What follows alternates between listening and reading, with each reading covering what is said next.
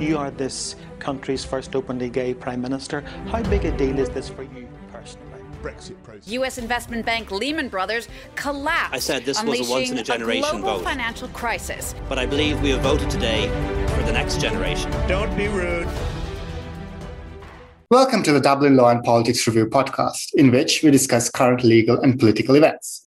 If you like this podcast, don't forget to follow us on social media via at Dublin LPR.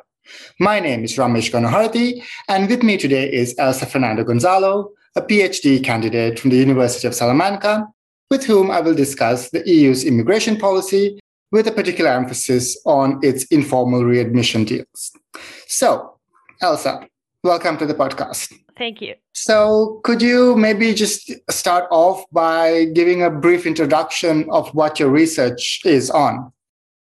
So my research mainly focuses on the cooperation that the EU developed with uh, third countries in the matter of uh, readmission. This uh, cooperation is really broad, and you can cooperate in trade, uh, finance, uh, development aid, whatever other fields. But I focused on readmission, and readmission is uh, encompassed in this broad label that we call the external dimension of EU migration policy.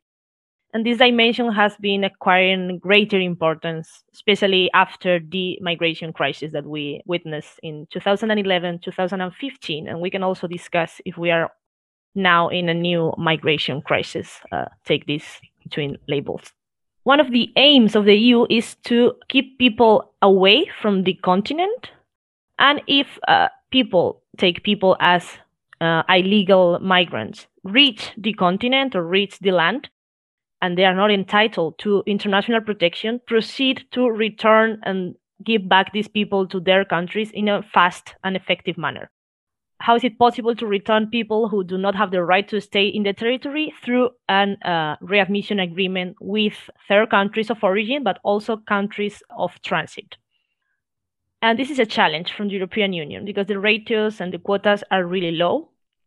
Uh, just one in three uh, of the return decisions that are issued by the national authorities actually end up in a return of these uh, people or, or this person to their country of origin or the country of transit. And what the union is doing, especially after 2010, is in order to fast and, and, make more effective these returns is or make the processes more flexible. How do you do it more flexible? Through uh, flexibility or through the abandonment of the procedural system and the, and the way to conclude an agreement in uh, international law and also in european law is through a process of concluding an international treaty. Because readmission agreements are international treaties but the trend that we attempt now is to make it in an infor- informal way. And this informality pose uh, main uh, advantages, but also risk or uh, dangerous uh, sides to the uh, legal system in which the European Union should move.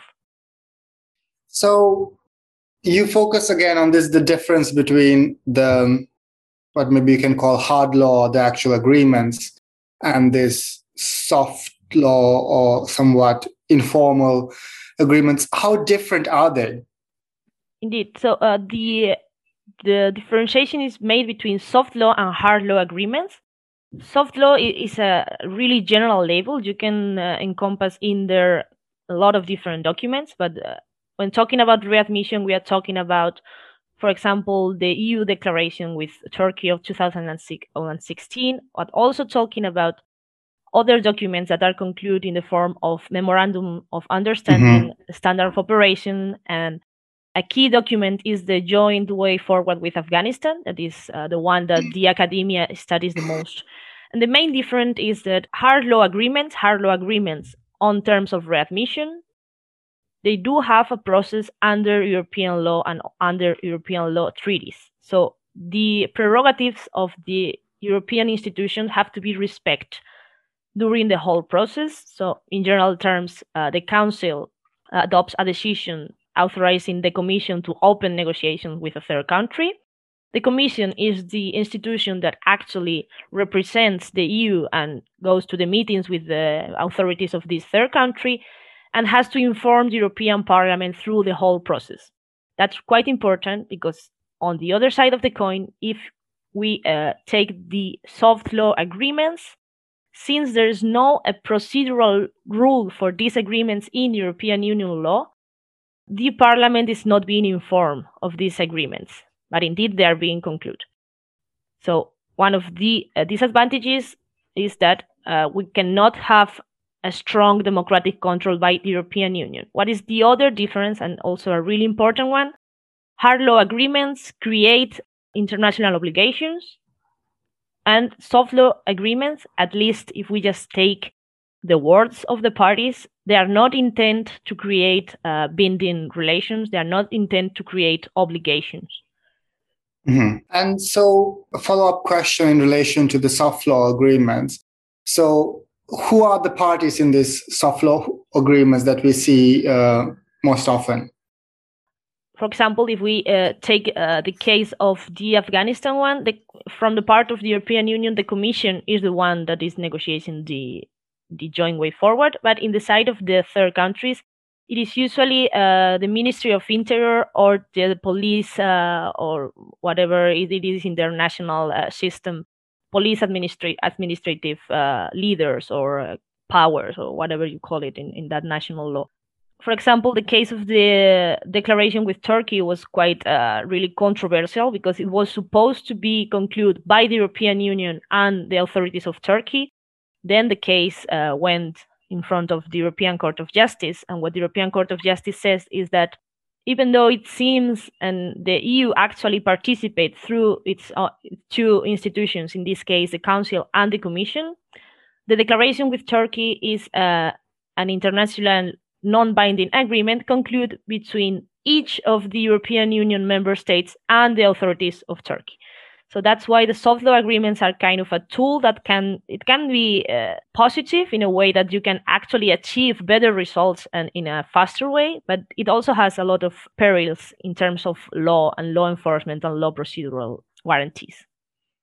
Okay, so that that is a very I think an interesting differentiation, uh, and let me just uh, reiterate it. My understanding of it: so hard law agreements are pretty much done by the EU with oversight from the various EU institutions and by a third country, but soft law can happen from the EU Commission, but also it can happen from a member state or a group of member states with a third country as well.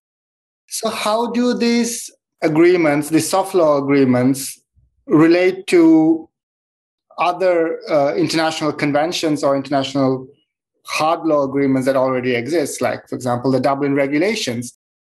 well, in practical terms, there is a conflict, at, at least potentially, there is a conflict because since you can execute a return because your base is one of these soft law agreement with a third country, then you cannot control what's going on in that return.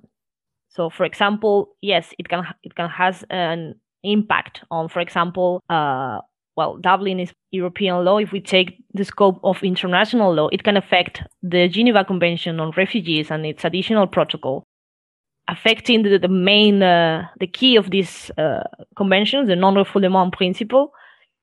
Because mm-hmm. if, if we need uh, effective and, rep- and fast returns, sometimes it can lead to situation in which people is not uh, individually identified and therefore they cannot actually exercise their right to apply for asylum or for international protection in that country. And if we take this even uh, farther, if we do not identify the people, how do we know if we are dealing with a minor? Then we can also affect the Convention of the Right of the Child.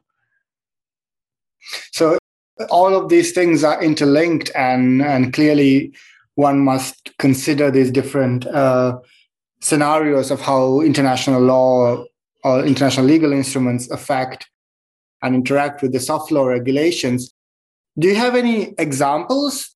Indeed, we can take the, the example of the case in the EU Turkey deal that came after the European Court of Justice. It was brought by, uh, I do not remember if they were, if they were Afghans or Syrians. They actually applied and in front of the court because they were uh, taken back from uh, Greek territory to Turkish territory based on this declaration. And this declaration is a soft law instrument, it's not a hard law instrument creating obligations for the countries. So they were blaming or at least complaining in front of the court why am I being returned to uh, this uh, third country, said Turkey, and leaving aside the matter if Turkey is considered a third safe country or not, what is the legal basis for, for my return? Because at that moment, the readmission, the formal readmission agreement between Turkey and Greece was not uh, into force.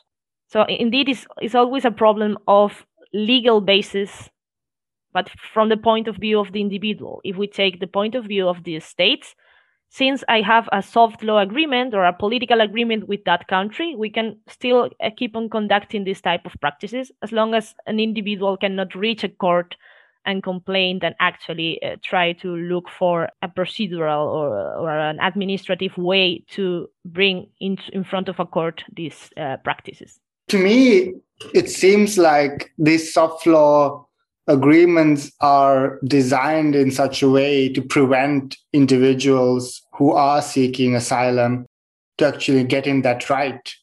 Indeed, it's just another tool of uh, government of states and the EU as a whole of states in order to prevent irregular migra- migrants to enter into the territory. And once once you are in the country, if you are about to be expelled, then the idea is that you do not have as much as legal aspects or legal background to appeal for your uh, return to your own country or to a transit country. So indeed, yeah, it's also it's a way to circumvent the system, but it's a way to circumvent the system aimed and promoted by the authorities. That's why it's a, mm-hmm. a risk uh, and a topic to to study.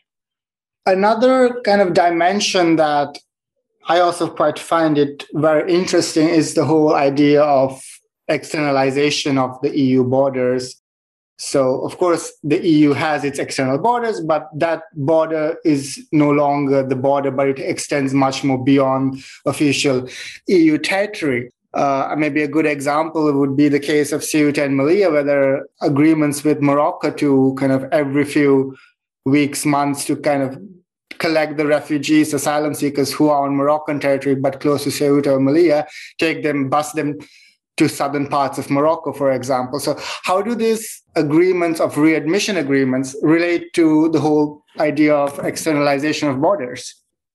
Indeed, the, the externalization of borders is it has been there already since the beginning of the of the 21st century, but it's uh, just another tool of the toolbox that the EU and border countries have uh, in order to uh, deal with, with migration. You have mentioned the, the, example of Morocco, but for example, Spain also has um, agreements with Mauritania in order to patrol or co patrol the borders. But yeah, indeed, the idea of externalization is taking as far as possible the control and also keeping the people as far as possible from the territory. Also, uh, I'm just taking talking from the Spanish perspective. We also have police cooperation agreements with Senegal in a manner of externalize the control. Uh, there are Spanish policemen working in Senegal in order to keep Senegalese people or other type of migrants to take any of the routes that lead them to either the Canary Islands or the territorial Spain. Uh, in the terms of externalization, it's really important to mention uh, the uh, Frontex, the agency of the European Union to patrol and control uh, the borders, because also Frontex, as an European agency, uh, also concludes and close agreements soft agreements in the manner of working arrangements with uh, third countries. So it's not just border countries such as Spain concluding agreements to externalize the the control of the borders, but also European agencies uh, themselves. But yeah, indeed, the, the idea is uh, this concept of fortress, uh, fortress Europe, and strength fortress. That, those are very, very pertinent and very interesting examples that you gave about the types of agreements in the case, in your example, in case of Spain that signs with different countries. And maybe going slightly on a different angle. So, these readmission agreements and also the externalization of borders, these soft law agreements, how, from the perspective of the state, how successful are they? Well, they they actually do not check that much if they're successful. If we just look at the trend in the last 10 years, it seems like this is the only way to do it and we we cannot even check if this is uh, working or not if uh, you take an academia point of view and you analyzed uh, how were the for example the return rates with uh, afghanistan before and after the way forward with afghanistan that the eu as a whole conclude the return rates were actually higher uh, before the soft law agreement was concluded than later. So, indeed, in some cases, the soft law agreements are not working, but we can argue if a soft law agreement is better than no agreement at all. In the case of, of Spain, the ratios in the returns, and that's my personal opinion, they do not depend that much on what type of agreement do you conclude it depends more on diplomatic and uh, other affairs. For example, uh, we do have a specific plan of development aid direct to Africa, especially to Senegal. So if Senegal gets more than 50% of those funds that are supposed to be to the whole for the whole continent, then Senegal is going to cooperate on the management of the return of their nationals. Because in some way that's what a readmission agreement does. Cooperation between two parties because the person is already in the european state and through this agreement we want to take this person back to their own country but you need to uh, provide them with documents. You need to provide them with a, a flight or whatever way of trip. So it's more uh, than just put a person into a flight and take this person back to their country it's more than the, the concept of deportation that we can uh, just take from the, the movies, for example. Mm-hmm. Yeah, that's that's very fascinating research on again how all these things is not just again readmission in itself, but it's tied to all these other bilateral agreements, financial aid, development aid, etc. So in a way, you could say it's a whole network, and you can really look at it from a very holistic way. Do you have any other examples maybe from spain that can kind of give give or like a case study of an individual that maybe has faced this yes we can uh, discuss about the uh, the problems in the cities of uh, melilla and ceuta and uh, we do have a really recent case on the european, european court on human rights and but that one is more related to collective expulsion. But first, let me uh, make the point that the process of readmission is a continuum. So we have, in the first place, for example, Spain issues a return decision for a national of Senegal. Then that person has to go through all the process of return. It actually goes into a flight and go back to Senegal. But in Senegal, Senegalese authorities have to impose or practice in these persons a process of reintegration. So keep in mind that it's a, a three way process. Going back to the, the example of Spain. In Spain, in the border with Morocco, there is a fence. Uh, this fence was reinforced and re rebuilt with uh, three actual stages of fences uh, back in 2005, if I'm not mistaken. And what happens in there is that, for example, 100 people at night decided to cross from the Moroccan way to the Spanish one. They jump into the fence, they cross, but they are apprehended by the authorities in the middle of those fences.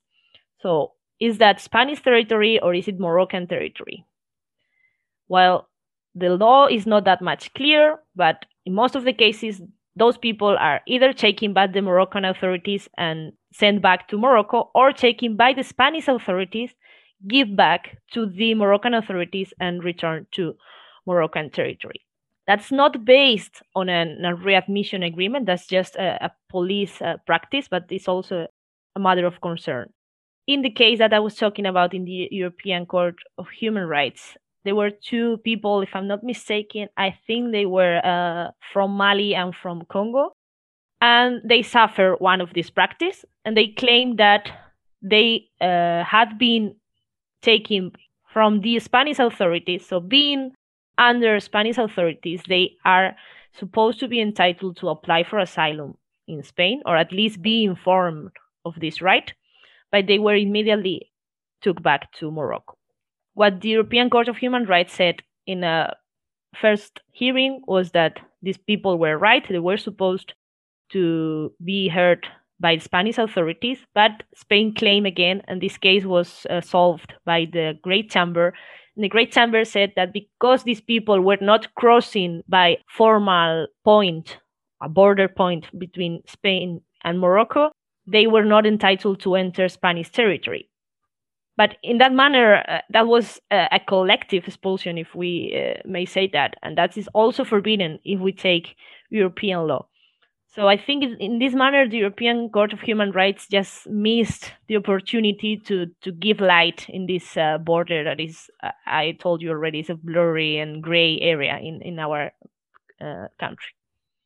Yeah, fascinating examples and fascinating cases, and I'm and I'm sure our, our listeners would be interested in um, reading more and looking up more on this.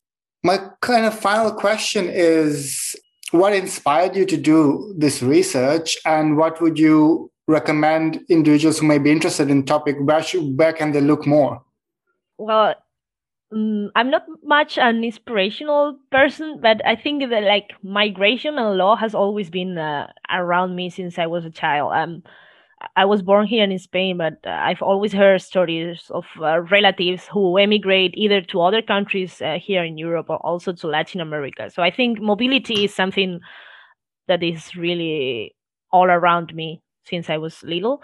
And then when I study law, I start to realize that even though you have procedural law, administrative law, in most of the cases, the people who can get the most or also the ones who can be the more discriminated ones are the people who are non nationals so uh, that's why i was trying to to check or to analyze and read also on, on, on these type of topics.